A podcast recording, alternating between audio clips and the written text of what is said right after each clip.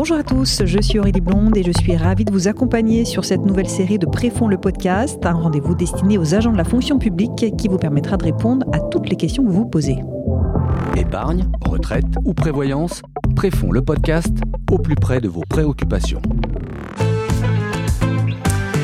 très heureuse de vous retrouver pour un nouveau numéro de Préfond le podcast, un numéro consacré aujourd'hui à la notation extra-financière, autrement dit la notation ESG environnementale, sociale et de gouvernance. À quoi sert-elle? Comment ces critères sociaux et environnementaux sont-ils évalués?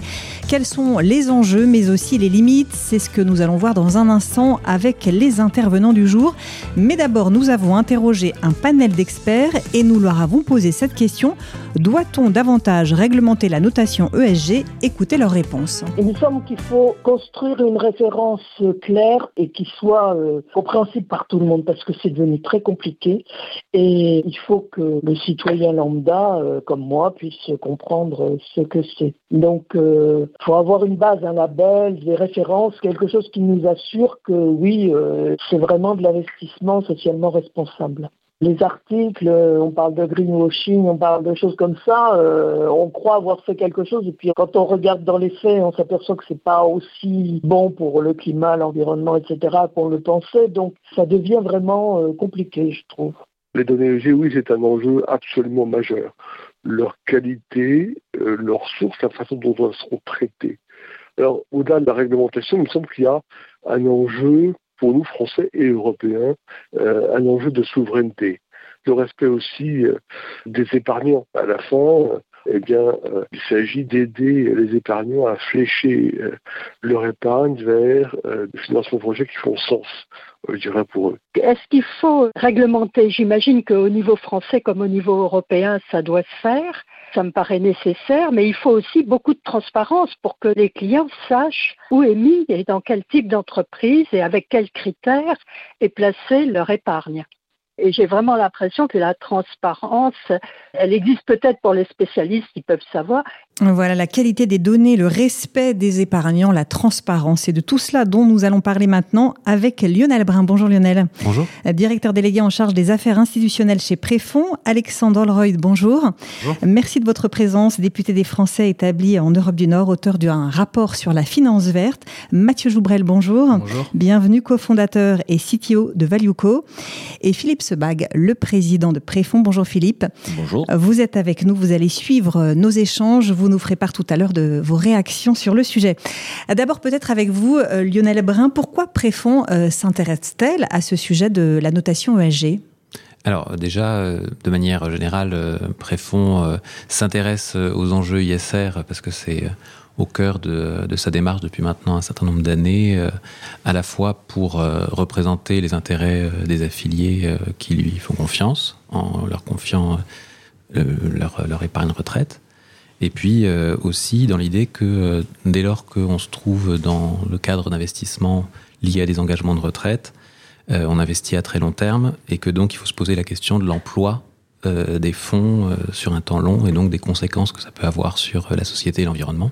Donc ça déjà de manière générale c'est c'est l'enjeu. Et puis sur la, la notation elle-même en fait c'est quelque chose qui est euh, en soi au centre de euh, la démarche euh, ISR telle qu'elle s'est développée, en tout cas à partir des années 2000 en France, notamment à l'instigation des, caisses de retraite du secteur public.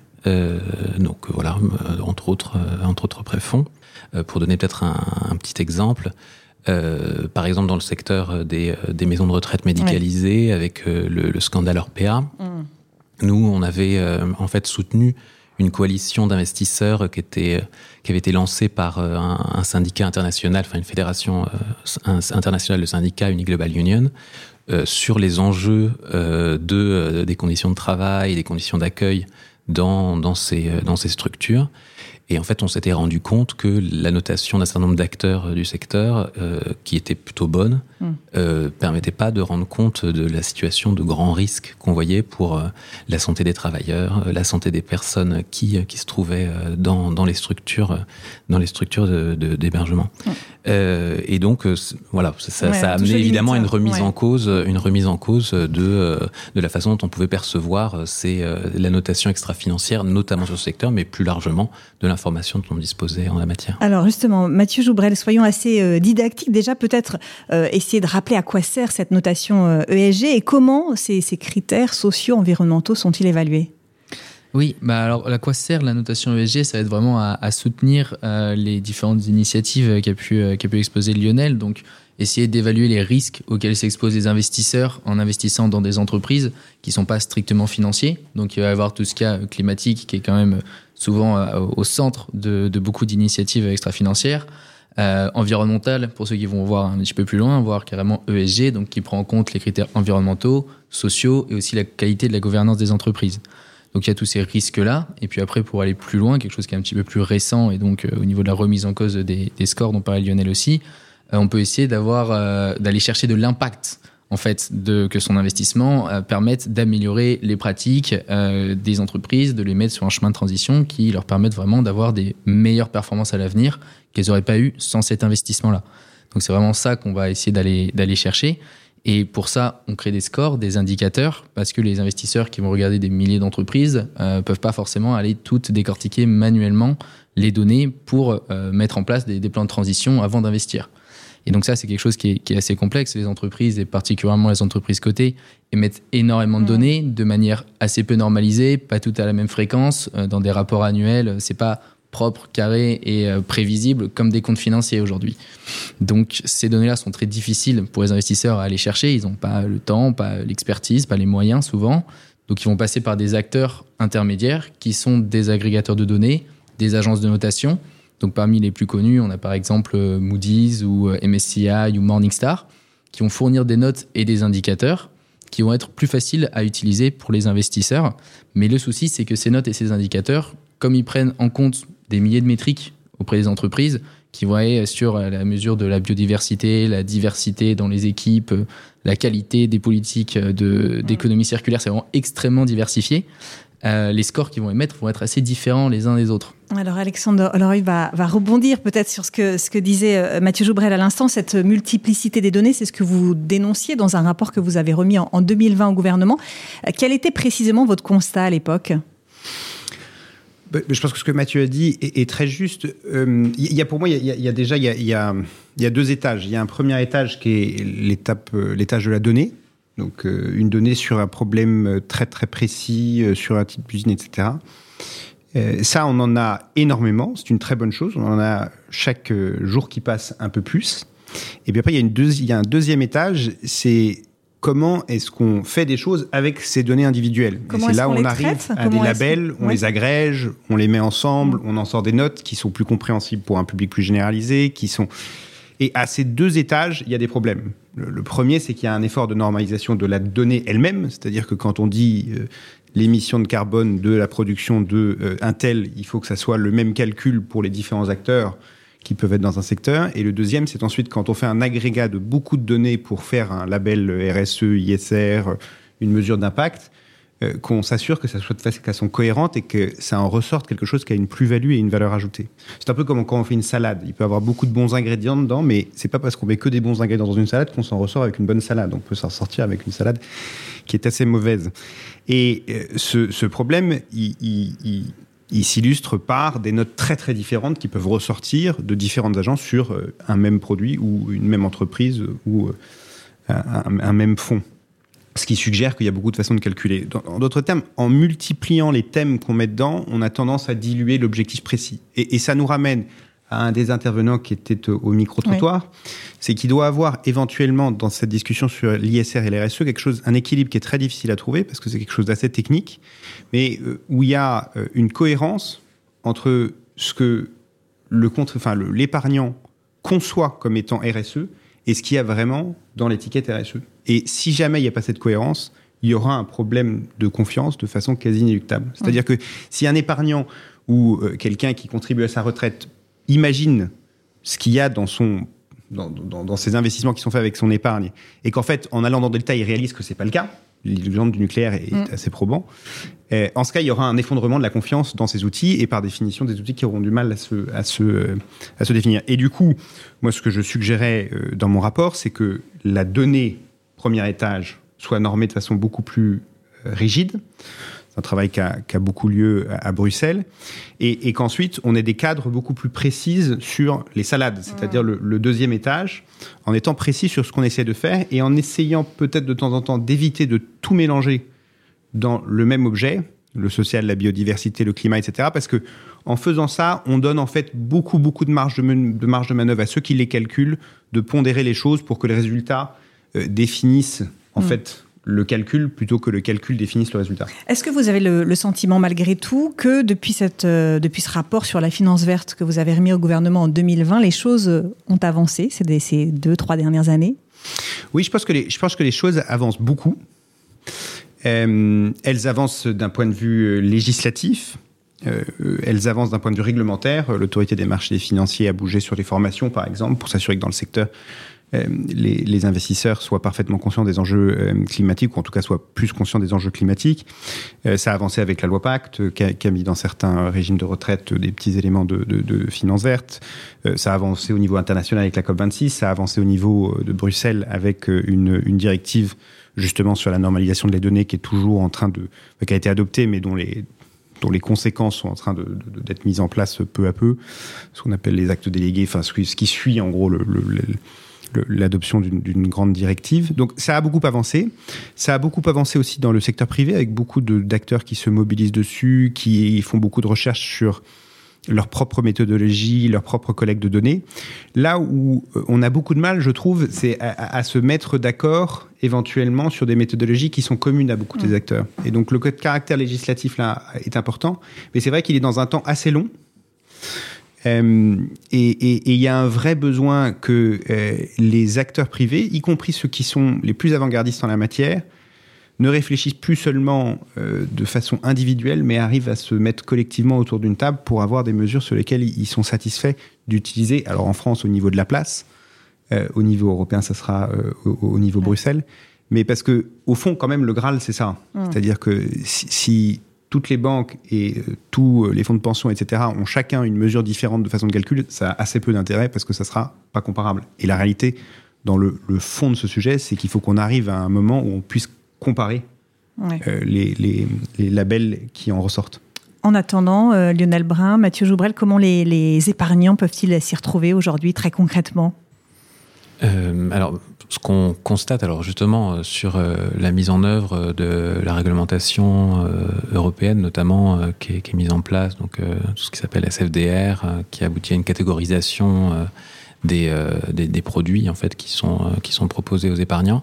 On voit que, enfin, c'est puisque c'est devenu en fait une normalisation de la façon dont, dont les investisseurs rendent compte de des enjeux de durabilité c'est vraiment compliqué euh, de, de, de, faire œuvre de pédagogie mmh. sur, sur ces éléments, sur euh, ce qu'est un investissement durable. Euh, et pour le moment, il y a une pluralité de définitions, effectivement, qui est, parce que la, la, voilà, la réglementation euh, ne, ne prescrit pas ce qu'on doit, ce qu'on doit mettre sous, sous chacun des termes. Donc aujourd'hui, on se trouve face à des difficultés pour faire œuvre de pédagogie, y compris vis-à-vis -vis de nos affiliés sur ces, sur ces enjeux. Mathieu Jobrel je suis très d'accord avec ça. C'est vraiment la pédagogie est un enjeu, un enjeu majeur, même pour des professionnels qui travaillent sur ce sujet à plein temps. Ça reste complexe entre le côté la régulation, les avancées scientifiques, mmh. les initiatives qui sont effectivement mises en place. Il y a énormément de choses à suivre. Ça reste, ça reste un sujet qui est, qui est encore presque ouvert pour les investisseurs. Et il faut vraiment expliquer euh, aux, aux investisseurs finaux aux épargnants euh, comment, comment ça se passe. Euh, il y a quelque chose, bah, je parlais euh, de mesurer son risque mmh. comparé à générer de l'impact. Ça peut être déjà des, des, des, des projets d'investissement responsable différents. Modérer son risque, c'est quand même un métier qui est assez spécifique, ça va être compliqué à expliquer à l'épargnant oui. final. Si on veut créer de l'impact, il faut vraiment bien le définir. Qu'est-ce que c'est que de l'impact? Comment est-ce qu'on s'assure que l'investissement génère euh, des externalités positives qui n'auraient pas été possibles sans? Et puis après, euh, juste un, un, exemple tout bête. Si on veut avoir un fonds euh, qui, euh, un fonds, je dirais bêtement climatique, qui va chercher à réduire les émissions de gaz à effet de serre de son portefeuille, assez facilement, on va pouvoir, on va avoir envie de voir dans ces entreprises, dans les entreprises en portefeuille, uniquement des entreprises qui sont vertes et qui ont des émissions faibles. Mais en fait, si on investit chez elles, c'est pas comme ça qu'on va changer les choses. C'est plutôt en s'adressant à des Lafarge, à des Total, à des ExxonMobil, que eux, ils ont extrait énormément de, de marge de manœuvre. Et donc, c'est en investissant chez eux qu'on va pouvoir avoir un impact positif. Mais l'épargnant qui a envie d'avoir un impact n'a pas envie de financer ExxonMobil. Donc, euh, c'est aussi là qu'il faut vraiment euh, faire comprendre comment est-ce qu'on réussit à avoir un impact positif et euh, comment est-ce que la finance peut se retrouver là-dedans finalement. On va poursuivre les débats, mais je vous propose d'écouter Michel Papalardo, qui est présidente du comité du label ISR et qui appelle justement à clarifier les choses. Les notations ESG aujourd'hui sont de plus en plus utilisé en fait. Euh, je le vois bien avec euh, le label ISR, euh, même si on va y ajouter d'autres éléments de mesure de l'implication ESG des fonds, il y a bien à la base quand même un premier tri qui se fait sur la, part, la base des notations ESG. Donc il est absolument fondamental qu'elles soient plus précises, qu'elles soient plus homogènes, qu'elles soient mieux calculées en tout cas et qu'on sache précisément sur quelle base elles ont été euh, calculées. Mais je ne vois pas très bien comment aujourd'hui, compte tenu du fait que la finance durable se développe et qu'on a besoin euh, d'informations, comment on peut se passer de ces éléments ESG. Il faut simplement qu'ils soient beaucoup mieux faits et beaucoup plus précis et homogènes. Avec le label, on essaye d'homogénéiser, notamment avec la nouvelle version qu'on est en train de travailler, d'homogénéiser les informations dont on va avoir besoin de manière à ce que les acteurs eux-mêmes homogénéisent leurs pratiques. On ne peut être que dans le volontariat de notre côté, bien entendu, mais c'est quand même important, je pense. Mais on a besoin euh, à la fois que les, méthodes de ESG, les méthodes de mesure et de calcul euh, soient plus précises, mais aussi, bien entendu, et c'est le fondement de tout, hein, que les données soient disponibles, qu'elles soient homogènes et qu'elles soient vérifiées. Si les fonds veulent être labellisés, eh ben, il faut qu'ils appliquent les méthodes qui sont proposées dans le référentiel. Et euh, dans le nouveau référentiel, on a effectivement été beaucoup plus précis euh, sur les outils qu'on voulait pouvoir utiliser, euh, le type d'information qu'on voulait prendre en compte, etc., etc. Voilà, Michel Papalardo, présidente du comité du label ISR. Elle disait la notation ESG doit être plus précise, plus homogène, plus transparente. Alexandre Roy, vous l'avez déjà un peu dit, mais comment garantir euh, cette transparence euh, de l'information extra-financière? Il faut vraiment agir au niveau européen. C'est ça la priorité aujourd'hui? D'abord, je pense que le, travail que, que, le comité fait sur l'ISR est très important parce que ça met en exergue une difficulté de ce domaine, c'est que les choses évoluent assez vite et il faut que les labels qui sont créés évoluent avec et qui deviennent plus exigeants. Et moi, dans mon esprit, il y a une chose qui est très claire, c'est que le label ISR, qui était un formidable bon en avant à mm. l'époque où il a été créé, doit maintenant devenir plus exigeant. Mm. Euh, ensuite, sur, euh, sur l'information extra-financière, je, pense que je, prendrais la question inverse. Comment est-ce qu'on assure la crédibilité de ce qu'on soumet euh, au marché et aux particuliers? Eh bien, on s'en assure à travers la transparence.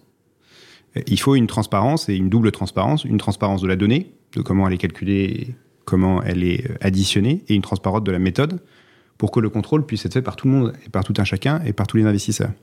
Il y a eu, euh, je pense, au début de cette, euh, au début des travaux sur la finance verte dans les années 2000, une réflexion qui laissait à penser que ce serait probablement à travers des contrôles de matière très réglementaires que ça se ferait. Je pense que, en effet, les régulateurs financiers ont un rôle à jouer pour s'assurer que l'information extra-financière qui est mise en avant sur les marchés financiers soit crédible.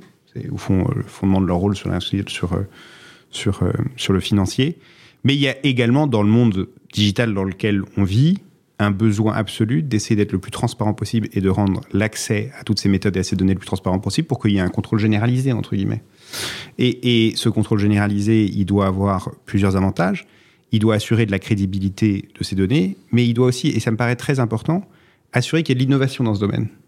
Parce que le problème de cette explosion de la donnée et de l'importance, entre guillemets, de euh, l'extra-financier, c'est qu'il y a un risque que ça concentre dans certains petits acteurs, dans certains très gros acteurs, en petit nombre, la capacité de produire des méthodologies et puis après de faire en sorte qu'ils desservent les acteurs financiers euh, comme les, les fonds de pension, les fonds d'investissement, les grandes banques et ainsi de suite. Et je pense qu'il est très important de s'assurer que si demain quelqu'un, une petite équipe a une idée très innovante de comment calculer, il ait accès de façon gratuite et facile à toute la donnée extrait financière pour lui permettre de développer et d'éventuellement proposer de nouvelles solutions au marché. Il faut surtout pas que ça reste l'apanage de 3-4 agences de notation et qu'il y a des barrières à l'entrée dans ce marché qui est essentiel, entre guillemets, je parle de marché, mais dans cette capacité, entre guillemets, à fournir les meilleures solutions possibles, euh, ce qui serait le cas si jamais il n'y a pas cette transparence de la donnée et des méthodologies. Mmh. Mathieu Joubrel, vous partagez ce, point de vue? Oui, tout à fait, euh, sur le fait qu'effectivement, il y a plusieurs euh, niveaux auxquels on peut apporter la, transparence et les données, la méthodologie. C'est quelque chose qui a été assez bien théorisé par de, la recherche académique. En fait, on observe que sur les, scores disponibles sur le marché, qui sont donc très divergents les uns avec les autres, plus de la moitié de la divergence en fait est due au fait qu'ils prennent en compte des critères qu'ils appellent de la même manière, mais qu'ils ne mesurent pas de la même manière on ne sait pas s'entendre en fait sur euh, comment est-ce qu'on mesure euh, l'impact sur la biodiversité d'une entreprise, euh, le bonheur des employés, comment est-ce que comment est-ce que vraiment on, théorise ça? Ça va sans doute dépendre de l'emplacement géographique de l'entreprise, de sa taille, de son secteur d'activité. Et ça, c'est quelque chose sur lequel on ne s'entend pas et ça compte pour plus de la moitié de la divergence des scores qu'on observe. Donc il y a vraiment une énorme importance de la normalisation du travail. Donc effectivement, Bruxelles travaille dessus avec euh, la CSRD, qui est donc la directive qui va rentrer euh, en, vigueur euh, jusqu'à entre 2024 et 2028. D'autres initiatives existent. Du côté, de l'autre côté de l'Atlantique, on a l'ISSB qui développe aussi des sets de normes. Donc il va y avoir un enjeu entre ces grandes institutions de, de normalisation de réussir à s'entendre aussi, d'avoir quand même une certaine comparabilité, une certaine interopérabilité. Et donc ça, ça va vraiment être euh, central, je pense, dans un premier temps, de vraiment s'entendre sur comment on mesure ça. Et une fois qu'on a des données à disposition, donc il faut qu'elles soient accessibles pour, euh, comme disait M. le député, euh, réussir à favoriser l'innovation. Après, il faut que les investisseurs soient vraiment en mesure de les prendre en main et de les traduire en une thèse d'investissement responsable. Et là, pour continuer sur, sur, cette, sur ces résultats académiques, on remarque qu'il y a deux décisions en fait que prennent les investisseurs qui ont une influence sur le score. C'est euh, le périmètre qu'ils prennent en compte, donc quels critères ils souhaitent prendre en compte ou pas, et euh, la pondération, donc pour chaque critère qu'ils prennent en compte, quelle est l'importance relative des uns par rapport aux autres. Donc euh, je pense que pour gagner en, transparence, il y a donc d'une part toute la normalisation du reporting, et d'autre part, réussir à être vraiment clair sur ce qui est pris en compte dans chaque score et que chaque investisseur soit vraiment capable de se positionner là-dessus. Alors le temps passe, je voudrais laisser la parole à, Philippe Sebag qui suit attentivement nos, échanges depuis tout à l'heure peut-être. Est-ce que Alexandre Roy, vous avez un, mot de conclusion avant que je, laisse la parole, quelque chose à, ajouter avant que je laisse la parole à, Philippe Sebag Moi ce que, ce que je dirais c'est, euh, un mot de conclusion, c'est sur l'importance du sujet. Parce que la réalité c'est que la finance ne veut pas se verdir si euh, l'économie générale ne se verdit pas. Enfin, il y a un lien de causalité entre les deux. Par contre, elle a un effet de levier considérable pour accélérer le processus. Et elle a trois particularités qui, à mon avis, la rendent absolument essentielle dans ce domaine. Et, d'ailleurs, que ce soit en France où c'est les, comme vous l'avez dit, les, caisses de retraite, souvent des gens publics, qui ont été initiateurs de ce mouvement, ou aux États-Unis où c'est pareil, les fonds de public, les, fonds d'agents publics, les fonds de pension des agents publics, souvent qui ont été initiateurs également au côté américain de ce genre de choses. Il y a trois avantages qui me paraissent parfaitement essentiels et parfaitement uniques à la finance. C'est que la finance est très transsectorielle. Ça finance euh, tous les secteurs et du coup, ça a une capacité d'impact et de levier sur tous les secteurs. C'est très transnational ça finance et du coup il y a un effet d'extraterritorialité où pour le coup on peut avoir un impact sur le changement climatique nettement au-delà de notre frontière parce que et à cause et grâce à la capacité financière des économies développées de la France en l'occurrence et puis évidemment ça a un accès très large à des capacités de financement et du coup à terme je, pense que l'évolution mécanique de ce processus c'est qu'à terme ça a un impact sur le coût du capital et, là il y a un sujet que vous avez évoqué qui est très très très important et qu'il faut garder à l'esprit c'est que cette finance verte elle doit financer l'économie demain, elle doit aussi et surtout aujourd'hui financer la transition de l'économie d'aujourd'hui. Le parc immobilier euh, qui est loin d'être parfaitement vert, les grandes industries euh, qui doivent se verdir et qui vont avoir besoin d'investissements considérables. Et il est très, très, très, très important qu'on trouve les bonnes mesures pour s'assurer qu'on finance les bons acteurs qui font les bons choix et les bons investissements et qui vont dans la bonne direction, et pas par contre qu'on commence à exclure et à dire euh, on rentre dans un cycle où on ne, on ne financerait que des activités qui sont 100% euh, verts et du coup, par définition, qui ont déjà, dans une certaine manière, réussi cette transition. Philippe Sebag, beaucoup de choses ont été dites hein, sur la, nécessité de, euh, d'encadrer davantage les choses, de, de, s'assurer d'une, meilleure crédibilité des, des, méthodes. Comment ça se traduit chez Préfond, tout, tout ce qu'on a dit? D'abord, dire que Préfond est un acteur aujourd'hui important sur la place de Paris en tant qu'investisseur institutionnel et le député vient de le rappeler et je l'en remercie effectivement les organisations syndicales dans le cadre de la gouvernance paritaire qui siègent dans l'ensemble des caisses de retraite ont été les premiers à, lancer ce tropisme de l'ISR, d'ailleurs pas toujours suivi au début, et au départ on nous disait même qu'en termes de rendement on ne serait pas au rendez-vous, et on voit bien aujourd'hui que les investissements ISR sont rentables et que plus personne ne construirait euh, un portefeuille, une allocation d'actifs sans, sans avoir euh, le prisme ISR à l'esprit. Alors je vais dire quelques bonnes nouvelles et quelques regrets. Quelques bonnes nouvelles, effectivement, ça avance. Effectivement, nous avons euh, de plus en plus d'informations, de normes euh, qui nous permettent, euh, nous, quand on construit justement un portefeuille, une allocation d'actifs, parce que c'est ça, c'est à cette place-là qu'il faut que l'ensemble des acteurs se mettent face à nous, qui sommes investisseurs de long terme. Mais on s'aperçoit que cette normalisation, aujourd'hui, elle est à la fois incomplète et très complexe. Et c'est pas nous qui le disons, ce sont même les rédacteurs. On avait depuis quelques jours des discussions avec la SFDR article 9 même les rédacteurs disent c'est un peu compliqué, d'ailleurs on va les modifier. Donc nous, on a une grande difficulté en tant qu'investisseurs à pouvoir prendre en compte toute cette, normalisation, tous ces reportings qui sont hyper compliqués à construire, mais hyper compliqués aussi euh, à suivre. Et donc on a besoin d'une simplification, un Papa Lardo le disait, d'une homogénéisation, ça c'est certain, mais en tout cas d'une simplification et des éléments assez objectifs et simples à suivre.